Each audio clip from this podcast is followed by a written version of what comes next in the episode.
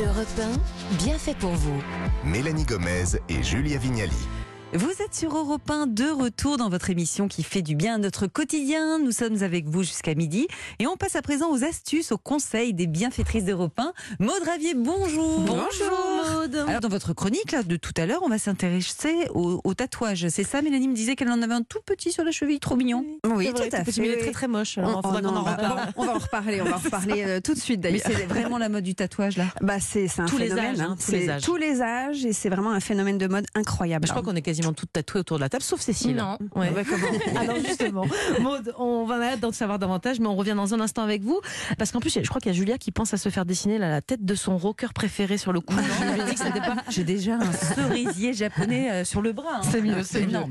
Cécile Kumo, Cécile, bonjour. Bonjour. Alors dans cette émission, vous vous êtes assigné une mission, mettre de la douceur dans ce monde de brutes. Et cette semaine, vous avez promené votre micro dans une ferme urbaine parce qu'elle pousse comme des champignons apparemment. Oui, il y en a plus de quatre cents fermes urbaines dans l'Hexagone. Hein.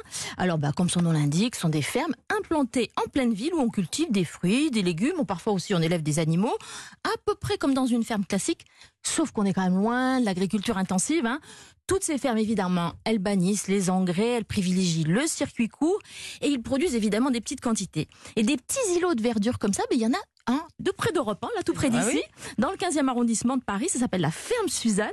Alors je vous plante le décor. La ferme, elle est située dans un parc. Bah, à côté, il y a des immeubles, il y a l'héliport, donc vous voyez, on est bien en pleine ville. Hein. Et les surfaces cultivables, eh bien, elles sont sur un toit, le toit d'un gymnase. En dessous mmh. des plants de carottes et des plants de tomates, il y a les vestiaires d'un club de tennis. Ah ouais, c'est drôle. Oui. Mais le toit d'un gymnase, c'est pas bien grand. On peut nourrir combien de personnes avec ça, Cécile ? Oh, toute oui. la radio, je pense, au moins. Oui, voilà, c'est ça. C'est sûr qu'on est loin des grandes exploitations, hein, de la Beauce, par exemple. À la ferme Suzanne, il y a cinq cents mètres carrés de surface cultivable, ce qui permet quand même de cultiver une cinquantaine de, de produits différents. Mmh. Et l'année dernière, ils ont eu une production de quatre tonnes, ce qui est... Oh, euh, pas mal. Hein, oh, voilà, ouais, c'est pas un mauvais rendement. Alors, franchement, quand on monte sur ce toit, on se sent comme dans un petit cocon. Euh, même en plein hiver, j'y suis allée, marcher dans les allées, passer entre, quelque part entre les kiwis, parce que j'ai découvert, je ne sais pas si vous le saviez, que les kiwis, c'est la pleine période en janvier, ouais. Moi je ne savais pas. Hein. Moi, je pensais que c'était un fruit d'été. Non, oui, moi, bah, je savais aussi, parce voilà, qu'il y en a dans ça. Mon potager. Enfin, il y en a, voilà. Ouais, pas fichu, ça. Donc passer entre les kiwis, les épinards, les plantes verveines, ben, c'est hyper apaisant, hein, parce que pour les personnes, n'est-ce pas, qui n'ont pas la chance d'avoir un jardin, eh ben, ça fait du bien. Alors, je vous propose de vous promener avec moi et Gabriel dans la ferme Suzanne. Je vous emmène sur une deuxième parcelle. Je voulais vous amener là parce qu'en fait, ici, le, cette idée de maxim, où on maximise la production, euh, elle est assez représentative parce que rien que sur cette planche centrale, euh, on va avoir en même temps radis, carottes, salades, fèves et radis noirs. On va faire un bon menu déjà. Exactement. Alors tout n'arrive pas à, ma, à maturité en même temps, c'est le principe justement. Là, il est temps de récolter les salades et les fèves ont juste eu le temps de sortir. On voit, on les voit dépasser un peu entre les feuilles des salades, oui. euh, tranquillement. Mais on n'a pas vocation à remplacer des, des agriculteurs classiques parce qu'on est sur, on est sur un espace de culture beaucoup trop petit. On ne peut pas nourrir toute la population de, de Paris, évidemment. Mais par contre, on est là pour recréer du lien entre les urbains et le monde de l'agriculture. Donc, ils vont redécouvrir quels légumes on peut manger à quelle période de l'année et euh, ils vont... Euh, retourner au marché, euh, avoir envie d'aller discuter avec des producteurs. C'est notre pari. Donc euh, ils vendent leur production, si j'ai bien compris, un peu comme les, le font les, les AMAP, les, ces associations pour le maintien de, de l'agriculture paysanne, c'est voilà, ça ? C'est un peu le même principe, sauf que là, finalement, le petit marché, il est au milieu des plantations. Et que la salade que vous allez acheter, bah, elle vient juste d'être cueillie. Mmh. On ne peut pas faire plus court, hein, comme circuit. Plus frais, hein, ouais, plus frais. Et c'est aussi pour ça que les habitants du quartier, eh bien, ils viennent là, à la ferme Suzanne, mais tous les mercredis. C'est juste à côté, voilà, on va y aller. Vous pouvez y aller, vous pouvez faire votre marché, c'est le mercredi après-midi, je vous donne l'info. Et j'ai notamment rencontré une maman, Astrid, qui a pris des blés. Et je vous donne en mille, ses enfants adorent. Donc déjà, c'est un bon point. Hein. Elle a du bol. Mais j'ai aussi rencontré Guylaine, écoutez. Je crois que vous avez une cliente. Effectivement, une habituée avec qui on échange des recettes euh, toutes les semaines. Vous allez bien ? Ça va et vous ? Ouais, très bien. Vous êtes une habituée alors ? Ah oui, depuis le début. Pourquoi vous êtes venue et vous, et vous continuez à venir alors ? Ah bah parce qu'on ne peut pas faire plus local quand même. J'habite à cinquante mètres. Ah oui. Donc vous voyez, euh, c'est génial. Je mange de la salade, des radis, des butternuts, des, enfin, ça dépend des fois, hein, des haricots verts délicieux, des framboises délicieuses, des tomates. Est-ce que vous avez du coup changé un peu votre façon de cuisiner ?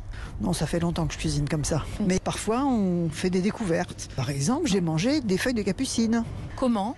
Alors, je les ai fait frire Et puis je les ai découpés en petits morceaux et je les ai ajoutés à ma salade.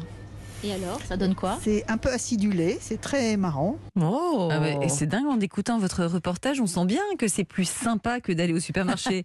Non, sans blague. Mais on trouve de tout euh, au supermarché.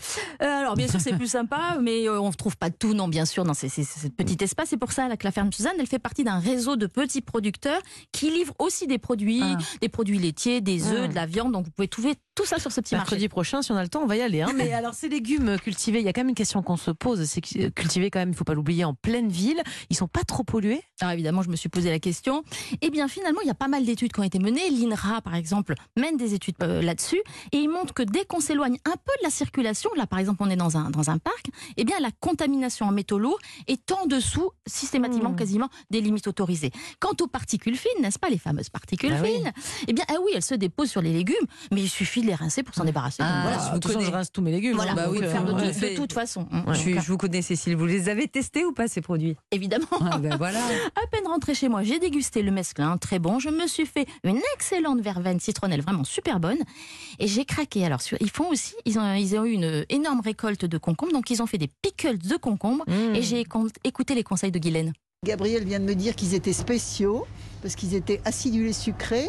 On est parti sur la comparaison avec le mal au sol, que j'adore. On a parlé de vodka et donc je me suis dit, allez, je vais faire un apéro à la vodka ce soir, avant ma soupe. Bon bah, eh bien merci, merci beaucoup Cécile. Franchement, vous nous avez tenté avec Mélanie. On va aller voir on va, ça. Hein. On va regarder mercredi prochain, mais bon, là, c'est, on va pas passer euh, non. à table là, si. Moi, j'ai faim. Oui, non, parce que là, non, là, il y a Maud Ravier ah qui arrive. Oui, pardon, ah, excusez-moi, je ça. suis là. Ah, pardon, Maud, c'est vrai, on mange pas, ça se mange pas les tatouages, les pigments, non, ça, tout ça, ça. Ça se regarde. Ah, ça se regarde. Non, mais c'est vrai que maintenant, on en parlait tout à l'heure, le tatouage, c'est plus du tout une question d'âge ou de, ou d'ailleurs de, de milieu social, non? Alors, non, il y a, il y a vraiment plus de différence entre euh, les jeunes et les, les aînés. Les matières, les motifs, les dessins, et cetera sont vraiment euh, toujours un peu les mêmes parce que mmh. c'est, voilà, c'est aussi une question de mode. Mais par contre, souvent, c'est, chez les aînés, c'est plus réfléchi comme décision. Bah, hein. Oui, j'imagine. À soixante ans, on ne se fait pas tatouer de la même façon voilà. qu'à quinze. Passé la trentaine, on réfléchit davantage à l'endroit où on va le faire. Et puis, on va éviter aussi les zones qui sont susceptibles d'être, bah, de se modifier. Hein, Cécile, euh, qui est la seule non tatouée du studio, réfléchit à la fin de la, la chronique et à nous dire ce qu'elle a dessiné comme, comme motif. Alors, Maud, le style, il est plutôt au noir et blanc ou à la couleur en ce moment? Alors, le style, il est plutôt euh, minimaliste, noir et blanc. Et puis, tant mieux, parce que depuis un an, euh, il y a une euh, législation qui est passée sur les encres de couleur, donc mmh. les encres rouges, euh, jaunes, et cetera.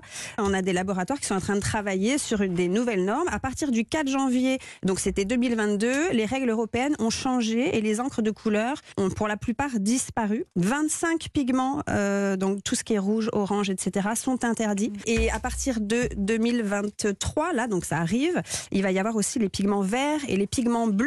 Mais il y a une nouvelle norme qui arrive, on va pouvoir se, on va pouvoir s'en sortir quand même. Alors, mais comment savoir si euh, le tatoueur que j'ai choisi, il utilise des pigments mmh. de couleur autorisés? Parce que là, c'est un peu inquiétant ce que vous racontez. La nouvelle gamme doit être marquée REACH, R E A C H. D'accord. C'est une règle européenne donc, mmh. euh, qui a été faite par l'Agence européenne des produits chimiques. C'est la seule particularité qu'on va demander au tatoueur quand vous allez demander de la couleur, c'est de vérifier qu'il soit riche. Ça évite mmh. les métaux lourds, mmh. ça évite les lacs, les résines. Et c'est quoi les motifs ou les styles justement à la mode en deux mille vingt-trois? Sous l'influence des réseaux sociaux, on peut déjà voir tout ce qui est délicatesse du tracé, des lignes fines, des dessins vraiment hyper réalistes. Mm-hmm. Et puis donc euh, un critère de choix pour sélectionner l'artiste tatoueur qui ancrera définitivement votre peau.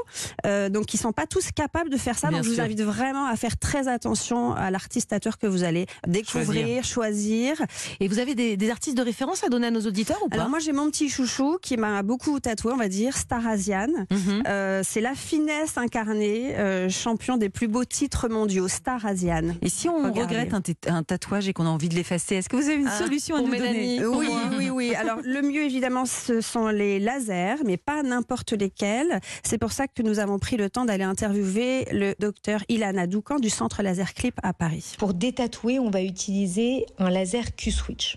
En fait, c'est un laser qui va délivrer une lumière sur des temps extrêmement courts, en nanosecondes, voire en picosecondes pour les lasers les plus récents. Et cette énergie qui va être absorbée par les molécules d'encre et délivrée en un temps si court qu'elle va provoquer une onde de choc qui fractionne les pigments d'encre en microparticules, et ces microparticules seront ensuite éliminées par le système lymphatique. Il faut combien de séances à peu près pour venir à bout d'un tatouage qu'on ne désire plus ? Alors justement, j'ai demandé aussi au docteur Doucan, c'est très intéressant parce qu'il y a aussi souvent la question qui revient, la douleur. Ah oui. Le nombre de séances nécessaires pour un détatouage complet va dépendre de plusieurs paramètres. Est-ce que c'est un tatouage artisanal, professionnel, l'ancienneté du tatouage, les couleurs utilisées ? Un tatouage noir va être généralement plus facile à enlever qu'un tatouage polychrome, avec un laser picoseconde. En moyenne, il faut prévoir le plus souvent entre quatre et dix séances. Pendant la séance, le patient peut ressentir une douleur comme une brûlure. Mais on peut minimiser cette douleur en appliquant une crème anesthésiante une heure, une heure trente avant la séance. Bah, le mieux, c'est encore de savoir ce qu'on, ce qu'on oui, a envie de faire. De bien exactement. Ah non, Cécile, c'est quoi le, votre idée euh, Mon idée, c'est surtout de résister à ma fille de dix-sept ans qui veut absolument se faire faire un tatouage. Et je sais ah, ça, va être compliqué, ça va être compliqué. Elle veut quoi? Ah, elle ne sait pas ce qu'elle veut. Elle veut faire quelque chose. Ah, hein, aïe, je sais aïe, pas aïe. Encore Moi ce aussi, est... je voulais faire quelque chose. Elle, bah, elle, elle a l'idée de l'endroit, mais pas encore du dessin. Mais bon, voilà. Bon, ça prenne son temps. Sur la fesse, ça ne se voit pas, Cécile. Un peu moins, ça dépend. Merci Maud pour tous ces conseils. On vous retrouve bientôt dans l'émission.